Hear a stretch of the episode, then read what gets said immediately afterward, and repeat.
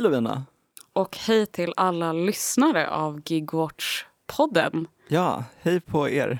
Idag så har vi gjort varsin liten research och jag kommer snacka om eh, gigföretag och rutavdrag. Ah, Okej, okay.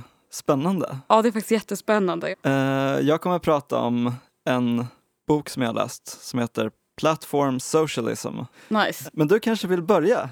Ja, jo, det är så här att eh, förra året, 2021, så kom nyheten att eh, tre gigföretag, TechBuddy, TaskRunner och TidyApp, de tre T'na, gick ihop i ett bolag eller liksom köptes upp av TechBuddy och de här tre bolagen bildade det Buddy Company. TidyUp, det är någon städapp va? Precis. TaskRunner är... Det är typ allt i allo. Alltså så här, man kan typ lägga upp vad som helst. Så här, mont montera min möbel eller liksom göra vad som helst. Precis, TidyUp, städup eh, och även tvätt typ. Och TechBuddy är så här, att det literally är tech-killar som kommer hem och typ hjälper en med ens tv. Okej, okay. Mm. ändå lite olika så här, jobbtyper typ. Det kan man tro. Men det finns någonting som förenar alla de här. Och det är att alla de här tjänsterna är berättigade till rutavdrag. Eh, och man kan tycka att det är lite konstigt att rutavdrag kan användas typ när det är en kille som ska komma hem och typ koppla in ens dvd-spelare. Uh. Men det är det. Eller okay. det, är räk alltså det är berättigat till rutavdrag. Och det tyckte jag var lite intressant. Så jag har liksom spannat in lite mer på rutavdrag. Men jag tänkte först typ prata om de här företagen lite. Det är svenskt alltså. Eh, det här TechBuddy startade 2016 och eh, sen så ja, köpte det upp TaskRunner och TidyApp nu förra året. Om man jobbar för de här så hos alla är man så egenanställd mm. och så får man typ lön via eh, på Taskrunner är det typ via något som heter Gigapay. och eh, ja, de tar också typ 25% förmedlingsavgift. Såklart. Men det är typ någon frilansfinansgrej? Ja, exakt. Det är liksom. exakt det. Uh. Um, det finns lite roliga fakta kring de här. Alltså bara namnet tycker jag är väldigt kul. Att det, att det heter Buddy Company på TechBuddys hemsida så hade de en, alltså, jag tror att den svenska versionen måste vara maskinöversatt. För då har de liksom översatt buddies till kompis. Nej. så, så här, när det kommer en kompis hem till dig. Otroligt. Eh, och det tyckte jag var väldigt kul för att jag också så här, ringar in det som jag tänkte prata lite om. Just typ så här, varufieringen av omsorg. Uh. Eller både liksom omsorg och kanske men kanske ändå grejer som typ ens alltså faktiska kompisar och inte betalda kompisar eh, hjälper en med typ så, jag vet inte, flytta eller kolla på DVD eller ja. liksom någonting. Kanske inte städa då? Det är om man har väldigt schyssta kompisar. Ja, väldigt schyssta kompisar. Ja men alltså typ verifiera liksom omsorg men också så här, att ta hand om varandra tänker jag. Ja. Så det tycker jag är kul för att, liksom, eller för att namnet känns som att det liksom är meningen att det typ ska sudda ut den här gränsen lite. typ. Mm. Och för att det ska kännas lite mer okej, typ. Att någon kommer hem för att det är min kompis.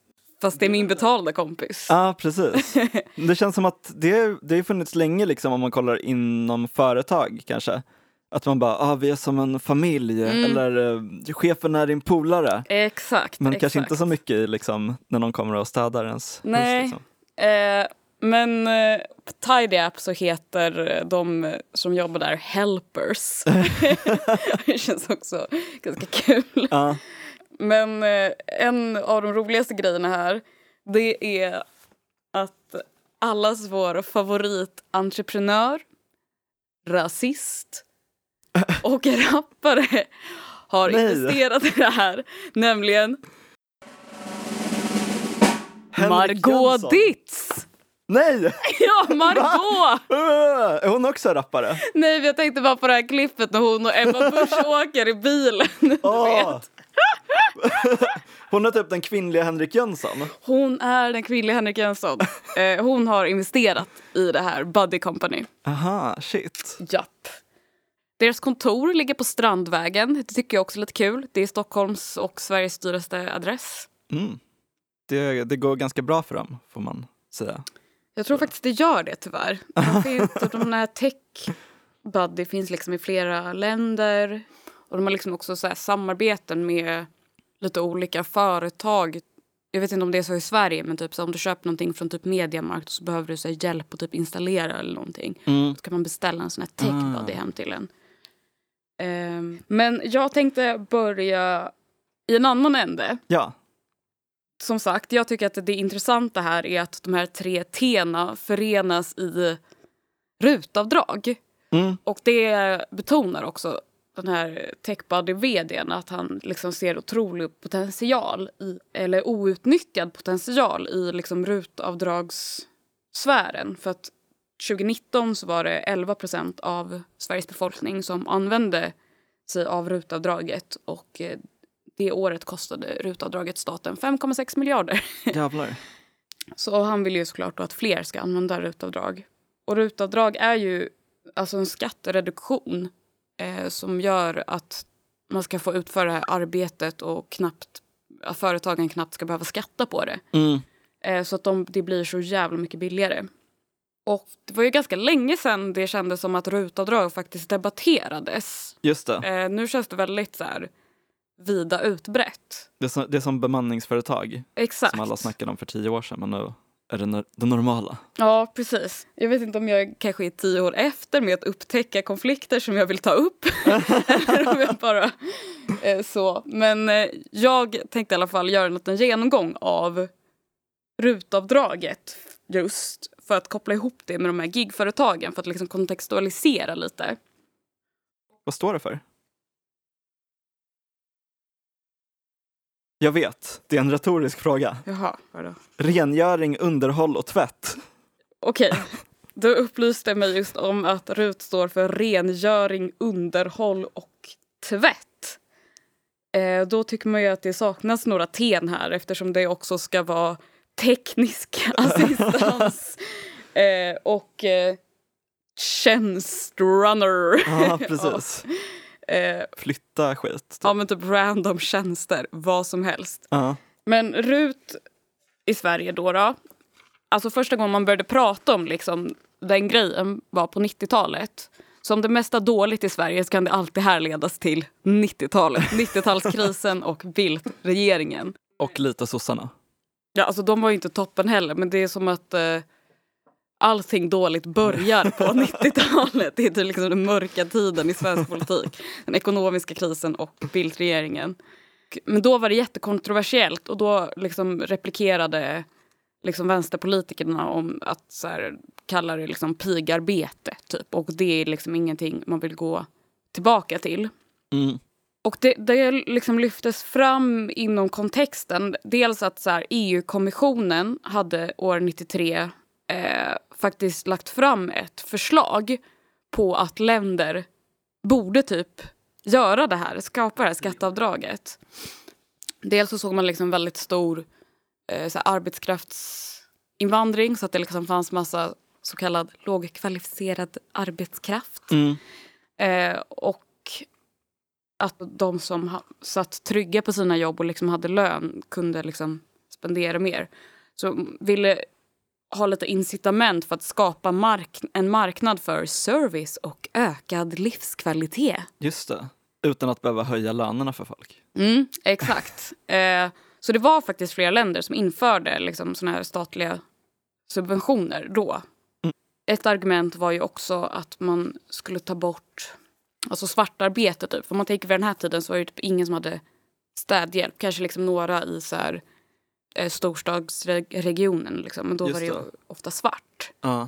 Och det känns ju kanske intressant om man liksom pratar versus gigekonomi. Men det som skiljer sig väldigt mycket från gigekonomi är att RUT konsekvent har liksom lyfts fram som en så här jämlikhetsreform. Just det. Eh, och det känns... Girlboss-reformen. Ja, alltså att det är verkligen girlboss-reformen. Och det är otroligt.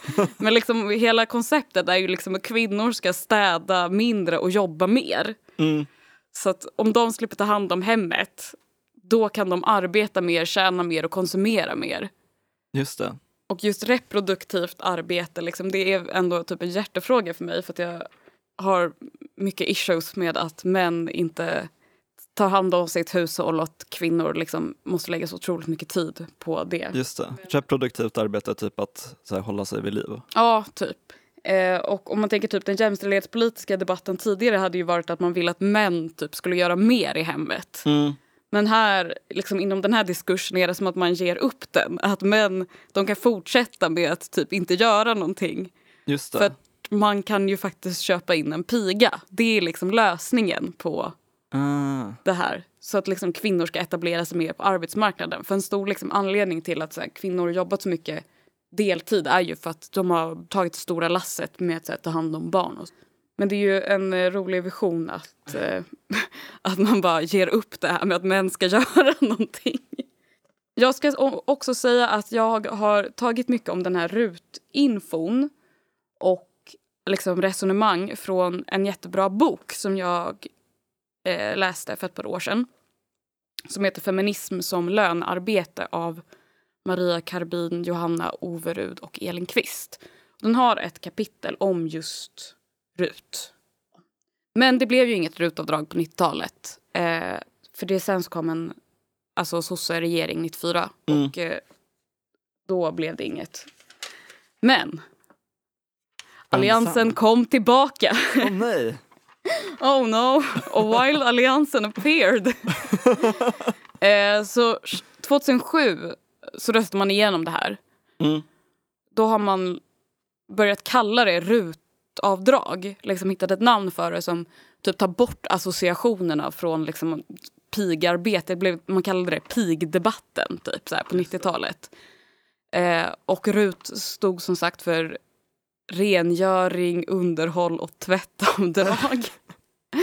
Underhållning. Avdrag. Man tänker, vadå, ska jag få typ få skatteavdrag för att vara clown? Eller? det, nej, nej. okej, jag ska sluta misstolka. Men det kopplas ju också till, alltså det för ju associationen också till rotavdrag. Var det först då eller? Ja, det är mycket tidigare och det är väldigt accepterat. Ja. Eh, och det är ju alltså för att, eh, alltså renovering och så här bygggrejer. Men det är så intressant också att det är liksom, det är en massa typ jobb som ingen vill betala ett fullpris för. Antingen försöker folk hitta svartarbete eller så försöker folk, eh, eller så försöker man liksom eh, göra skatteavdrag för, för att ingen, ingen skulle konsumera det om det var till det rätta priset. Exakt. Det är spännande det här rutavdraget tycker jag. Okej, men vad har hänt då sen 2007, sen det här infördes? Hon den här som lyfte det först om att hon ville ha pigarbete 93. Hon eh, uttryckte det som att det skulle vara liksom den största jämlikhetsreformen sen kvinnlig rösträtt. Wow. Och i den här boken så säger hon att det är den största ojämlikhetsreformen. Och varför då? Jo, men den har lett till... eh, Alltså man tänker typ de redan etablerade städfirmorna Mm. så har det ju lett till att de har fått fler uppdrag men de får mindre betalt för det. Alltså de som jobbar typ. Nej men alltså, alltså både liksom, alltså företagen alltså drar in Mm, mindre okej. intäkter också. Aha. För att arbetet i sig har devalverats så mycket av det här eh, avdraget. Det vill säga att det liksom värderas lägre. För att nu förväntar sig folk att det ska vara så billigt. Och då har man liksom typ, det enda man liksom kan konkurrera med andra företag om är typ att så här, det ska vara billigt. Liksom. Ja. Precis som gigföretagen också liksom. Ja, precis. Så det var liksom, som du sa, att det är liksom ingen som vill betala fullpris blir ju liksom för att man har, liksom att staten tillför de här statliga subventionerna. Och det liksom i sig gör att arbetet devalveras. Det blir billigare liksom. Ja, precis. Och ja, men vad som ingår i RUT utvidgas hela tiden. Alltså nu till exempel att eh, att man kan få RUT-avdrag för det. Mm. Och eh, en grej som jag verkligen fastnade på var att eh, alltså rutavdraget baseras ju på att folk ska komma och städa i ens hem. Mm. Och om man tänker typ, okej men vad är det för liksom arbets... Eller liksom hur ser den formen av arbete ut? Så tycker jag att det påminner väldigt mycket om gigekonomi. Det finns liksom en inbyggd oregelbundenhet i Mm. karaktären av liksom att dels eh, så är det ju bara några få timmar på liksom samma plats. Liksom man måste åka runt hela tiden, så det är mycket resor. Just det. Eftersom man måste åka mellan en massa olika hushåll. Eh, mycket så här av och ombokningar. Mm. Alltså man tänker så här, kunderna har ju liksom kanske inte velat att så här, typ städerskan kommer hem när man själv är hemma. Så då vill man liksom att det ska vara under typ kontorstid eller typ senare delen av veckan. Ja. Alltså mycket sånt där. Så det leder ju till att det går ju liksom inte riktigt att knåpa ihop en heltid Just det. av det här. För att man åker runt så mycket och det är så korta uppdrag. Eh, så det är liksom en bransch av deltidsanställningar och timanställningar. Mm. Och det är ju då att kontrastera mot liksom, alltså traditionell lokalvård. Typ av att här, om man städar typ kontor eller skola då behöver du liksom inte åka runt på liksom små nedbrutna uppdrag. Så det är ju liksom en otroligt stor skillnad.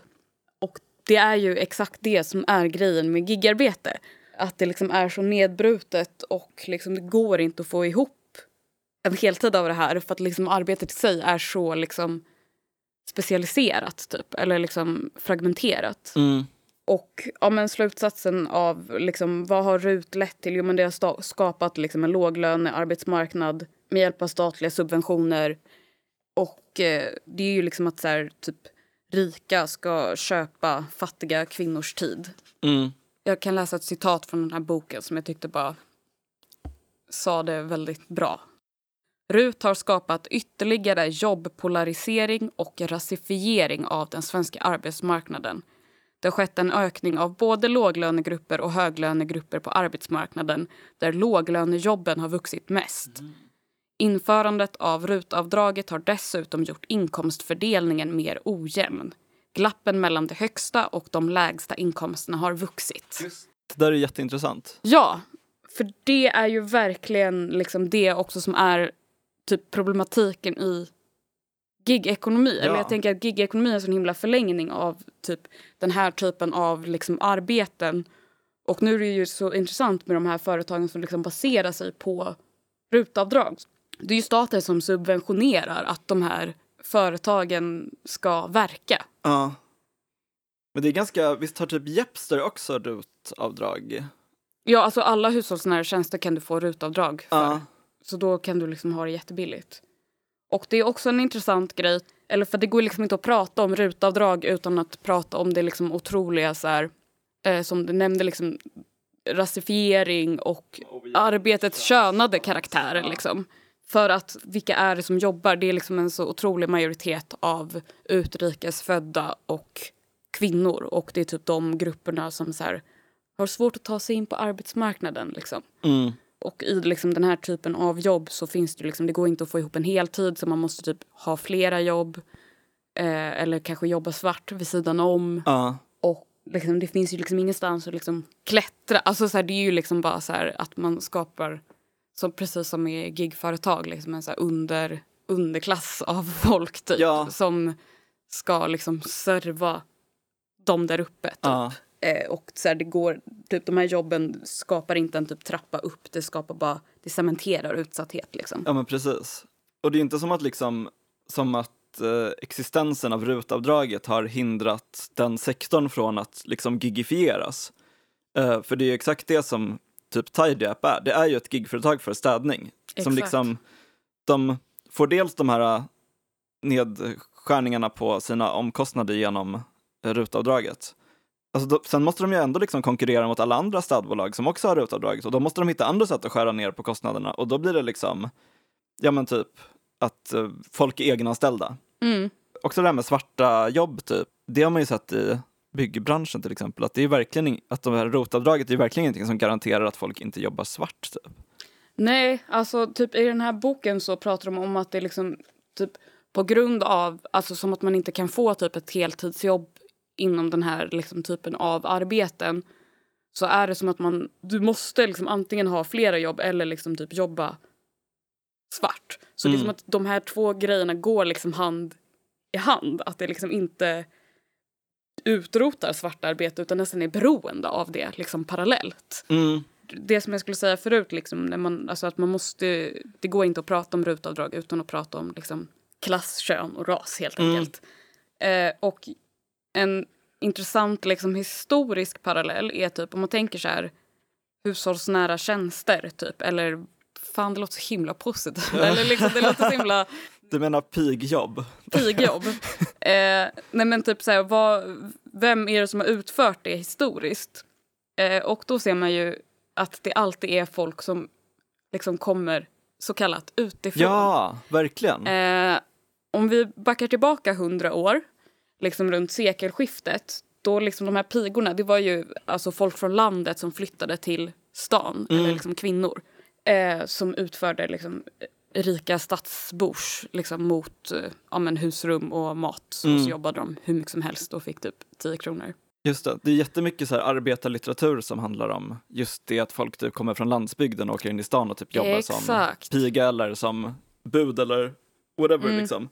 Precis. Och runt, eh, eller efter andra världskriget då kom det en hel del liksom, flyktingar och arbetskraftsinvandring typ. Och då var det verkligen att man så här, hänvisade till eh, städning och liksom, lokalvård och sånt. Mm. Och eh, nu så är det som sagt likadant. Eller liksom att det mest är utrikes eh, eller liksom nyanlända som hänvisas till den här typen av arbete. Och jag läste till och med att så, så sent som eh, 2016 så slöt då var det sossarna och Miljöpartiet i, som satt i regeringen. Och de slöt en överenskommelse med Moderaterna om att typ utvidga rutavdraget för att skapa sysselsättningsmöjligheter för flyktingar. Ja. Eh, och liksom för att ja, men, användas för att etablera en marknad med tjänster direkt riktade till hushållen. Och det som jag kanske liksom vill diskutera lite om, typ, för det känns som att så här, det finns verkligen en diskussion så här, om att typ, okej, folk är stressade Mm. och folk har typ antingen heltidsjobb eller 5000 deltidsjobb där man stressar runt. ja. Och det är jobbigt och det är typ omöjligt att hinna med att diska och städa och ta hand om barn och hämta och lämna på dagis och jobba. Och om man tänker att liksom heltiden idag är ju gjord för att det är typ en som ska vara hemma och Just sköta hushållet. Liksom. Ja. Så när båda eh, jobbar. Men istället för att typ tänka att vi ska jobba mindre så är det ju hela den här ideologiska grejen med att så här, ja, men då kan vi ju ska, då skapar vi ju arbeten. Ja. Att det är liksom så här, att då kan det ju komma hem lite pigor till oss typ. Och att det är liksom oklart som till exempel med RUT typ och även gigföretag liksom var var går gränsen typ för man liksom kan så här, vad kan man betala någon annan för att typ utföra åt den och liksom Mm. Vad händer med liksom att skapa den typen av arbete liksom eller det skapar ju liksom en ny klass lite. Mm. Och det är, alltså det har ju hela tiden varit svårt så här, med rutavdraget typ att dra någon gräns liksom med typ vad ska ingå, vad ska inte för liksom varje gränsdragning så blir uppstår typ fler frågor. Typ. Ja.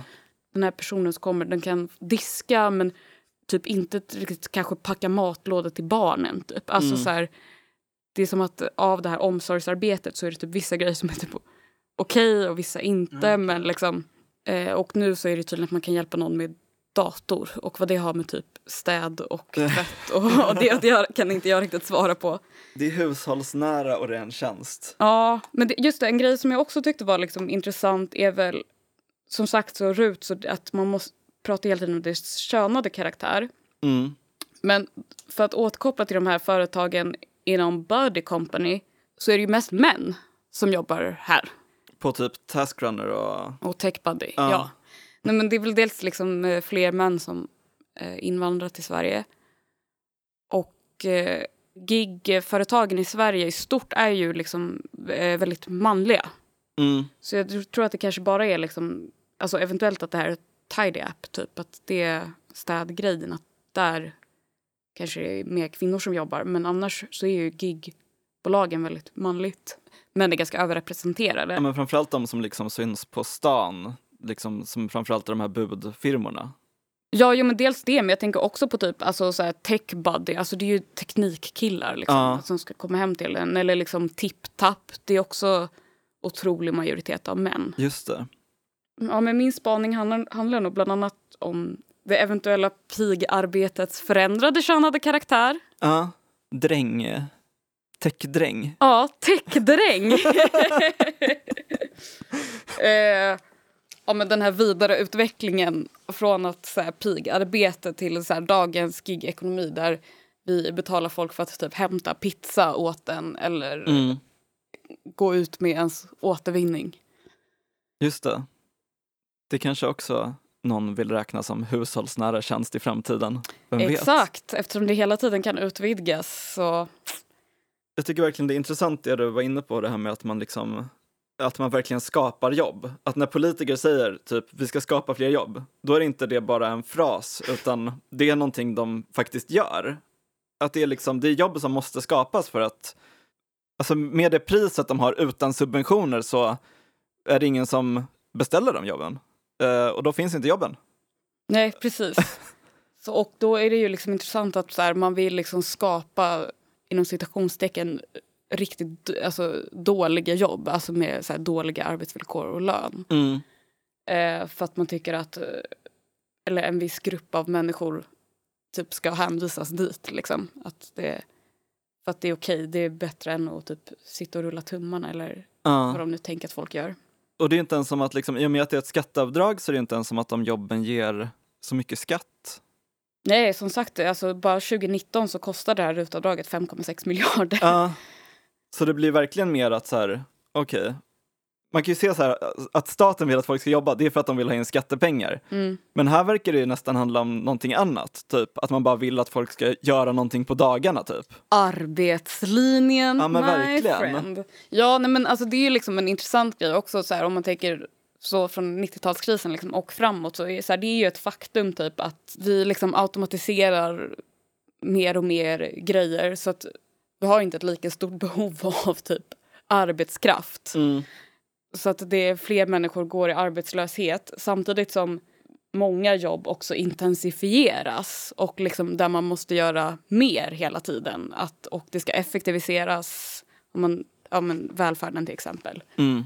Och det är liksom kul att man, eller roligt men det är ju otroligt liksom deppigt att man bara hmm, behöver vi verkligen typ effektivisera det här? Kan vi inte typ dela på de arbetena som finns Ja mer? precis. Eh, istället för att så här, en grupp ska vara arbetslös och en grupp ska vara liksom utbrända. Typ. Mm.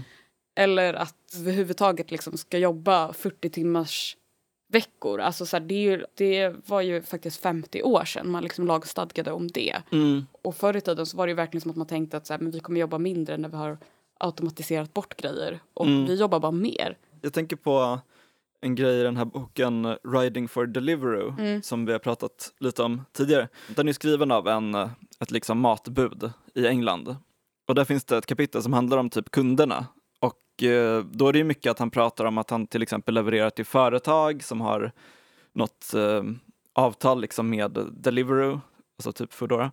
Och att eh, många av de företagen har någon grej med att om du jobbar över två timmar så får du gratis mat just från Deliveroo. Mm. Så att det är liksom sammanlänkat med den här stressigheten i liksom de yrkena som är, vad ska man säga, alltså även de yrkena som är safe liksom, Mm. som inte är gigifierade, som har heltidsanställningar. Även i många av dem så pushas ju liksom arbetstempot upp och intensifieras. Ja, alltså om man kollar typ vilken grupp som är typ mest utbrända i samhället så är det högutbildade kvinnor. Mm. Trots rutavdraget. Trots rutavdraget. Eh, det var ju det de skulle befrias ifrån. Och jag vet inte, det kanske är liksom mycket för att man jobbar inom så här välfärd och socionomer. Och ja, alltså det är ju liksom, det är uppenbart att liksom där behövs det folk och där skulle man kunna liksom dela på den arbetsbördan istället för att liksom bränna ut folk på löpande band. Mm.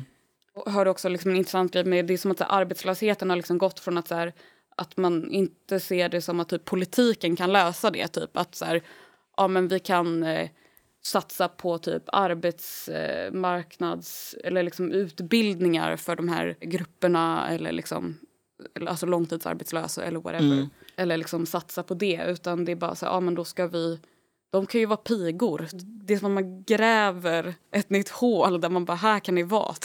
Ja men verkligen. Eh, som, precis som med gigföretag. Jakob, vad har du tänkt på? Jag har tänkt på Eh, en bok jag läst Mm. eh, och som jag var på releasefesten till. Jag ska. Det var en release på Zoom typ, så det var inte så jävla festligt. Men eh, det är kul för att eh, nu kan man gå på sånt, Mm. eh, fast boken är från England typ. Eh, det var i alla fall för en bok som heter Platform Socialism, som är skriven av en person som heter James Muldoon, jag vet inte hur man uttalar det. Och eh, jag har hunnit skriva ett litet blogginlägg också om den på vår bloggfunktion som ni kan hitta på gigwatch.se. Eh, hur som helst, den här Muldoon är en brittisk forskare. Eh, han är knuten till en tankesmedja som heter Autonomy som också har publicerat den här Work without the worker-boken som vi pratade om för ett par avsnitt sedan. De gör lite olika coola grejer tycker jag. Han är typ historiker eller statsvetare, så han har liksom inte någon sån här teknisk bakgrund. Så jag antar att om man hade varit någon person med koll på sånt kanske man hade tyckt att den här boken sög. Oj då. Men jag har inte koll på det, så jag tycker att den var ganska bra. Okej. Det är liksom, den är inte så tekniskt skriven. Det kanske är en svaghet med boken, jag vet inte. Eh, för mig var det nog bra, för att då fattade jag vad det stod. Vad handlar den om då? Vad är platform socialism? Ja, bra att du frågar. Det är... ehm, alltså han eh, börjar med att beskriva den här plattformskapitalismen som vi har idag, liksom, med alla de här stora plattformarna. Det handlar ju dels om gigekonomi, eh, men det handlar också om till exempel Spotify, en Mm. plattform, Klarna, Amazon, Voi. Techjättar liksom. Ja, precis. Google också. Alltså Mm. alla de här som liksom bygger på en digital plattform och som är verkligen de typ högst värderade företagen idag. Det är många som menar att det är de som får ekonomin att snurra på liksom. Eh, men eh, det är ju lite oklart om det faktiskt är så. Alltså det, de anställer ju typ ingen. Mm. Eh, och han vill införa ett annat begrepp då, som heter plattformsocialism. Och det handlar om sånt som liksom gemensamt ägande av plattformar, gemensam kontroll av plattformar. Att det är någon slags liksom open source där folk samarbetar för att eh, bygga saker som är bra för människor i allmänhet och inte bara för att typ maxa hur mycket reklam man kan sälja på folk. Så plattformar som det nya produktionsmedlen som ska tas över av arbetare. Lite kanske. Ja, precis. Exakt. Alltså han kritiserar lite den eh, debatten om de här stora techjättarna som finns idag. Där det ofta handlar om liksom, ja men vi ska begränsa vad de här får göra. Mm. Vi ska mm, se till att man inte får eh, banna Donald Trump. eh. Och han menar väl att det är liksom redan genom att formulera debatten på det sättet så har man försatt sig i någon slags här loser-mentalitet mot de här eh, plattformarna.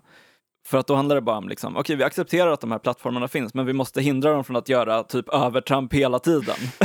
Ja. Så eh, han menar liksom att vi kanske måste tänka inte bara på vilken värld vi inte vill ha, utan också på vilken värld man vill ha. Mm. Är det liksom en värld där de här plattformsföretagen får hålla på exakt som de vill? Eller är det en utan plattformar där typ det är som på 70-talet eller någonting? Ehm, eller är det en där de är reglerade? Eller är det en där det är en helt annan typ av plattformar som gör helt andra saker och som styrs på ett helt annat sätt? Mm.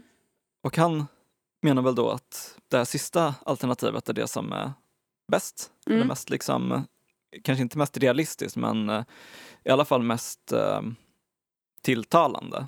Men det känns ju lite som det som eh, Callum Kant är inne på i Riding for Deliveroo. För han pratar väl också om liksom, Exakt. typ att algoritmer och liksom all teknik, det är ju liksom politik. Eller liksom, det finns ju liksom inget så här, inga naturlag typ i att det måste vara dåligt för typ, människor eller liksom arbeten. Utan att det är liksom hur man använder det och typ vem som äger det och bestämmer över det. Ja men verkligen.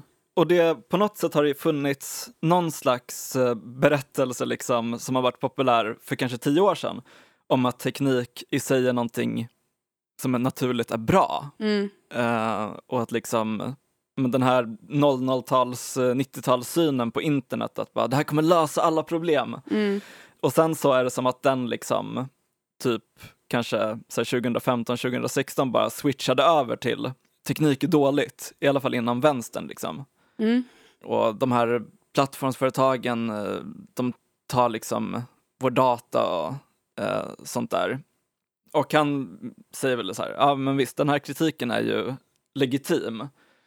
Men det är lite trist att, den, att det ofta stannar vid kritik liksom. Och att kanske kritik som borde riktas mot det liksom kapitalistiska ramverket som liksom odlar fram de här Mm. stora företagen.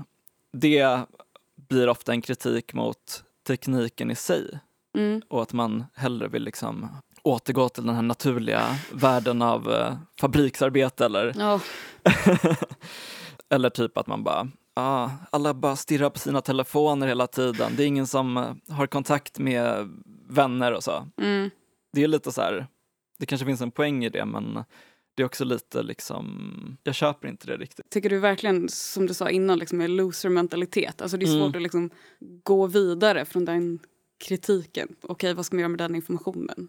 Ska man bara, okej nu ska vi st- alla stänga av våra smartphones typ. Ja men precis. Och det är verkligen så här, just den här kritiken mot eh, techföretagen, det är ju någonting som knappast kan ses som typ radikalt eller kontroversiellt idag, eller liksom ens som vänster.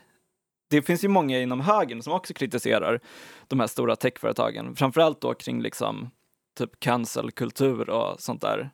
Ja, men jag tycker väl också att det känns som en, alltså om man tänker typ så här Amazon eller gigföretag så känns det som att typ alla tycker det är dåligt. Eller liksom alla bara, åh nej Mm. vad dåligt med dåliga arbetsvillkor typ. Och att det, ja, men så här, och att det liksom bara är så här riktigt så här marknadsfundamentalistiska Ja. liberaler som är för det. Liksom. Ja, men också liksom att det finns han kritiserar ju också att det finns ett marknadsfundamentalistiskt perspektiv mot dem också. Mm. Att det handlar mycket om så här, det är dåligt med monopol, vi måste bryta upp eh, Amazon eh, för att liksom främja konkurrensen, som Mm. att det heliga är den här konkurrensen liksom och marknaden. Mm. Eh, vilket också så här, känner att vänstern kan glida in lite där ibland också. Medan om man kollar på gigekonomin till exempel, då ser man ju att eh, konkurrensen, det är det som driver fram gigekonomin. Mm. Alltså det är konkurrensen som driver fram lönedumpning i de här RUT-sektorerna som vi snackade om tidigare. Så det är ju verkligen ingenting som är så jävla bra som folk ofta framställer det som. Typ. Nej, Den här idealiska kapitalismen, liksom, där konkurrensen leder till att man typ kommer på smarta grejer. ja det känns väl bara som den så inbyggda idén att det är bättre att jobba mot varandra än med varandra. Och jag är inte riktigt redo att Nej, acceptera den premissen. Men eh, ja, så han är lite kritisk mot eh, hur man talar om teknologi, i, framförallt i vänstern idag. Mm. Även om han också ser liksom, poängen i att kritisera Facebook, Amazon, eh, gigföretag. Men man måste byta perspektiv liksom. Mm. Så han lyfter då fram det här uh, plattformssocialism istället och eh, tar upp lite olika exempel, både från verkligheten och hypotetiska typ. Han är väldigt inriktad på det här med liksom städer, Mhm. att städer är den arena där liksom den här äh, kampen mot äh, techföretagen är, äh, alltså det är liksom, de är i centrum för den, för den konflikten. Men hur menar han då att liksom konflikten om staden är kopplad till techföretagen då? Ehm, nej men det är mer att, ehm, att konflikten om techföretagen är kopplad till staden kanske. Okej. Eh, för att det är, alltså det är där framförallt gigekonomin är stor. Mm. Och det är också där de här företagen ofta har sina kontor. Jag tänker bara, alltså, bara om man kollar på Stockholm till exempel, eh, då är det kanske ett så här typexempel på hur eh, de här plattformsföretagens framväxt skapar konflikter. Mm. Och då har du dels liksom det här eh, som man ser på gatorna runt omkring sig. Du vet elsparkcyklar som Mm. ligger överallt. Uh, gigekonomin som växer. Typ kvarterslokaler som tas över av uh, Dr. Kry eller någon sån skit. Ehm, Och liksom det här som är överallt.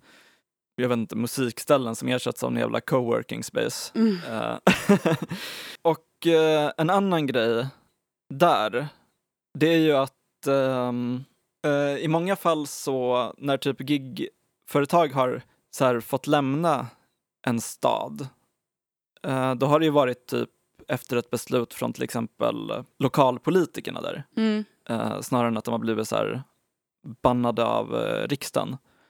Jag tror att det har hänt i Köpenhamn till exempel. Mm. Uh, Tipp-Tapp också i Stockholm, men det var ju det var också det handlade lite om en annan grej än själva gigupplägget. Ja. Och de förlorar. Eller tipp Ja, precis. Exakt. Men det är liksom eh, mycket av det politiska motståndet mot gigekonomin sker i just städer liksom. Mm. Och eh, han lyfter fram också några exempel från Barcelona på plattformar som eh, har liksom sponsrats av eh, det styrande partiet där, som är då ett liksom vänster lokalparti som heter Barcelona en Comú eller något sånt där. Mhm. Jag vet inte om man pratar katalanska eller spanska eller vad, de, vad namnet nu är på.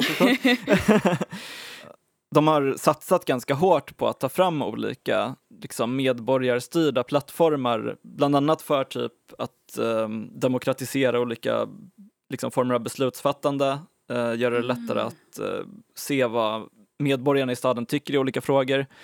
Tror de också har någon plattform för att typ hålla koll på föroreningar eller om det var liksom ljud, eh, vad ska man säga, noise pollution liksom Mm. där också liksom, det är medborgarna som ger input och man har stora liksom, möjligheter att välja typ hur ens data ska hanteras och sånt där. Det är inte som att det är plattformar som liksom suger upp allt data om en för att typ kunna rikta annonser till en, Mm. utan huvudsyftet är ju att eh, göra staden bättre liksom. Mm. Och eh, han tar också upp lite så hypotetiska eh, exempel.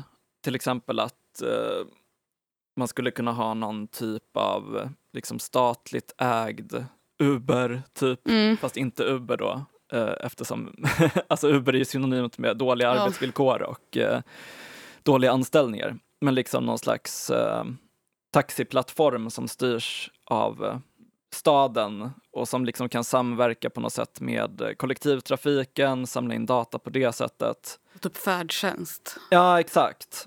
När jag läste det här tänkte jag också på det här Coop Cycle Mm. som du snackade om i ett tidigare avsnitt. Ja. Den här plattformsinfrastrukturen som det är några fransmän som har tagit fram. Mm. Alltså vem som helst kan ansluta sig till systemet oavsett vart man bor. Precis, för det är som en så open source eh, plattform för att främja vad heter det, arbetarkooperativ Mm. som sysslar med typ eh, cykelbudsgrejer. Exakt. Jag tyckte det var intressant som du sa om liksom att eh, Barcelona liksom främjat eh, ja, men den här typen av plattformar och att det behovet ändå finns. Alltså, för jag tänkte i alla fall på typ nu så har jag precis flyttat och liksom håller på så här, ja, men slänga grejer och sånt. Och så här, i, i stan så finns det liksom ingen alltså, riktig så här, återvinningsstation. Mm. Eller liksom, man kan ju liksom återvinna förpackningar och sånt Mm. i de här gröna grejerna. Men alltså såna där stora återvinningsstationer, de går typ knappt att ta sig till utan bil. Just det. Och de ligger verkligen så långt ifrån ja, men stan. Liksom. Mm. Så det är ju inte konstigt att liksom, till exempel TipTap fyller ju verkligen den funktionen. Att Ja. så här, ja, men om du bor, inte bor jättenära och inte har bil så så här, okej, men hur fan ska du forsla bort ja, men du ska slänga en fåtölj eller jag slängde ett diskställ. Alltså, det går ju inte.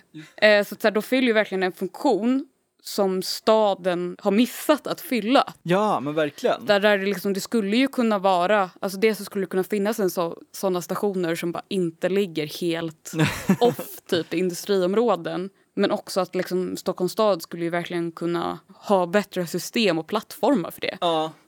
Och det är också liksom existensen av företag som TipTap, det gör ju att de inte heller satsar på det. För Exakt. då blir det så här, "Ah, men eh, vad ska vi bygga en ny återvinningsstation? Då kan man använda TipTap istället. Mm. Det blir liksom en självförstärkande effekt. Men det som är positivt, det är ju att eh, det verkar ju som att det här är liksom sättet att eh, styra städer på. Att bara låta gigföretag och plattformsföretag eh, löpa fritt och subventionera dem och alltså du vet det här som vi pratade om i avsnittet med Julia Lindblom om Amazon. Mm. Alltså politikernas otroliga välvilja mot de här företagen. Att de säger saker som vi är redo för business och står till er tjänst. och att de typ inte betalar elskatt och Ja. Alltså att typ Voi vill bygga om Stockholm för att passa elsparkcyklar bättre. Alltså det känns som att folk börjar tröttna lite på det. Mm, verkligen. Och det det jag tänkte prata om nu, lite om så här framtiden för den här plattformssocialismen. Mm. Eh, finns det en framtid för den liksom? Eh, och eh, jag känner mig ganska positiv.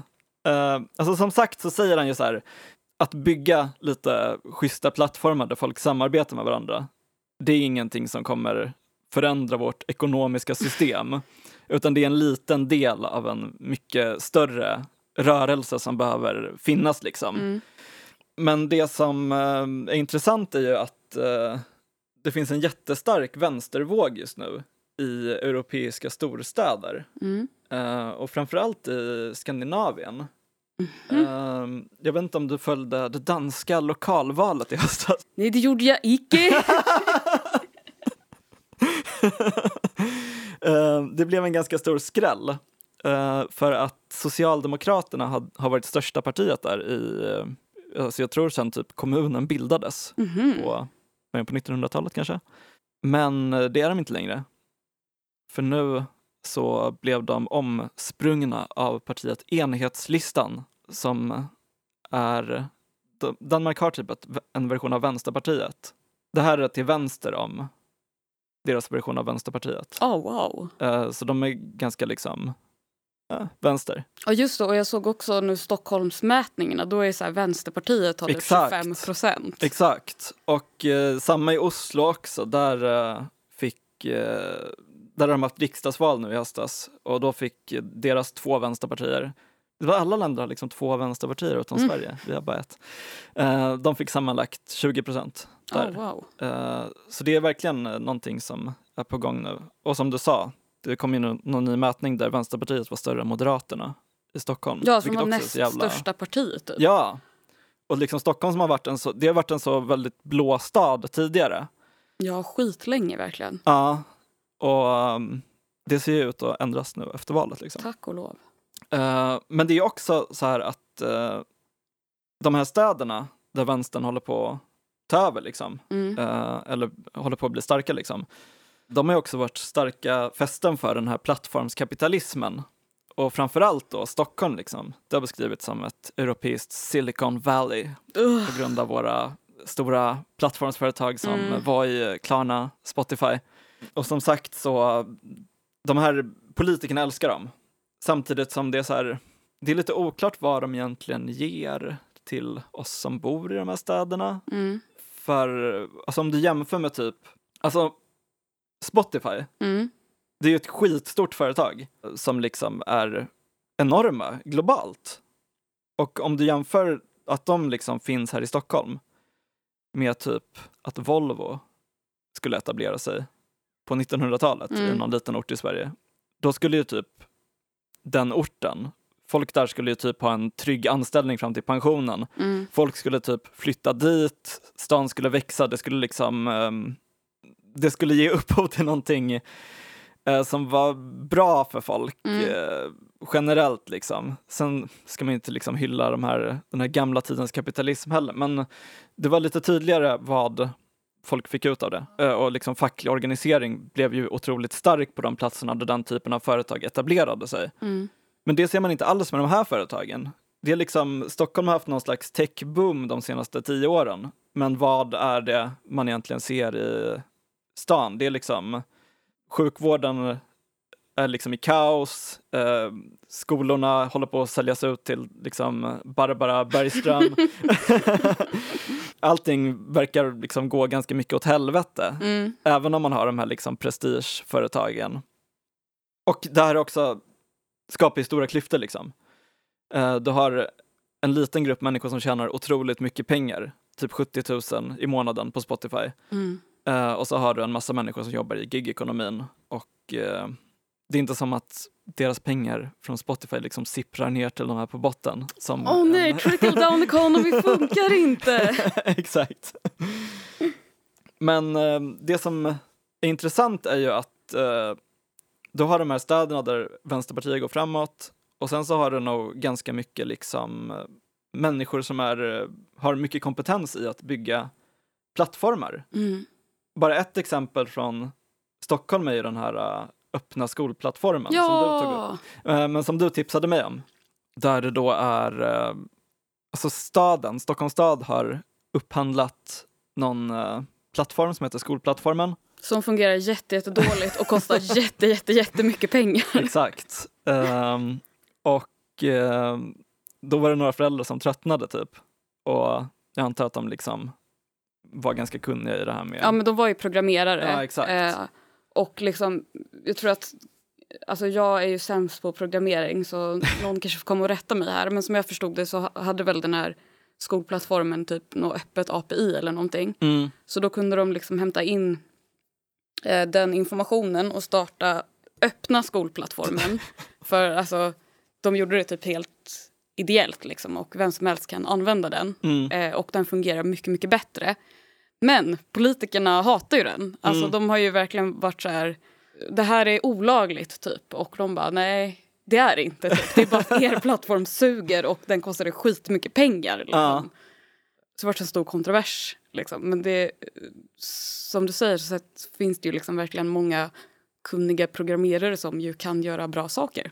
exakt. Och som kanske också så här, jag vet inte, jag, jag, jag vill tänka att det i alla fall finns några som jobbar med programmering i Stockholm som typ kanske är trötta på att inte, programmera Jack Vegas-maskiner på Ninja Casino eller något sånt där. Ehm, och ehm, det vore kul om de här vänsterpartierna eh, skulle kunna satsa lite på att liksom eh, göra som de här i Barcelona och ta fram alternativa plattformar som fungerar för allas bästa. Du vet det här från var och en efter förmåga åt var och en efter behov. Och det är liksom, ja men det finns mycket man kan tänka sig att, de skulle, att plattformar skulle kunna användas till. Man kan tänka sig liksom plattformar som hjälper fackföreningar. Ja, vilka in- plattformar vill du ha? Jag har några som jag vill ha. Ja, Eh, jag vill ha som sagt den här sopgrejen. Att eh, fixa det typ så att man slipper åka typ över halva stan och med typ så här, ringa någon kompis kompis med bil mm. för att forsla bort typ en mikro. Eh, det vill jag ha. Eh, jag vill att allt är öppet. Den här sjukvårdsappen ska vara lite mer funktionell. Ehm, ja, jag vill ha också kommunal taxibolag som du var inne på. just det. faktiskt. Det, känns, det, är, det är faktiskt en hjärtefråga. Mm. Där liksom färdtjänst är integrerat. För det är typ, att beställa färdtjänst är så här, du kan behöva vänta i typ en timme och sen dyker den inte upp. Men att beställa genom en gigplattform är så här, då är den där om, i, om fem minuter. Ja men precis. Med liksom någon typ av bilpool eller sådär. Mm. eh, som inte liksom är baserade på exploatering av de som kör. Mm. Har du några plattformar du behöver i ditt liv? Alltså det vore ju coolt med en, eh, med en plattform där man kunde typ söka på ett företag och se vilka villkor finns för de som jobbar där. Mm. Alltså typ Gigwatch-appen. Liksom. Oh, Gigwatch-appen, ja. Jag vill ha en plattform eh, där man kan recensera hyresvärdar. Ja! Jag skrev det här också. Ja. Exakt, typ ehm, alltså där man kan kanske rapportera in eh, problem med sin hyresrätt och Mm. se typ hur lång tid det tar innan de fixar den. Verkligen där man kan typ betygsätta hyresvärdar. Mm. Och även kanske någon eh, liksom plattform för eh, att rapportera in missförhållanden på jobbet. Ja, betygsätta arbetsköpare. Ja, exakt. Så det finns nog mycket man skulle kunna göra. Det- Det skulle jag gärna se i framtiden. Jag med. Ja, det, det var ett jättebra slutord. Vi hoppas på lite alternativa plattformar. Hej då! Hej då!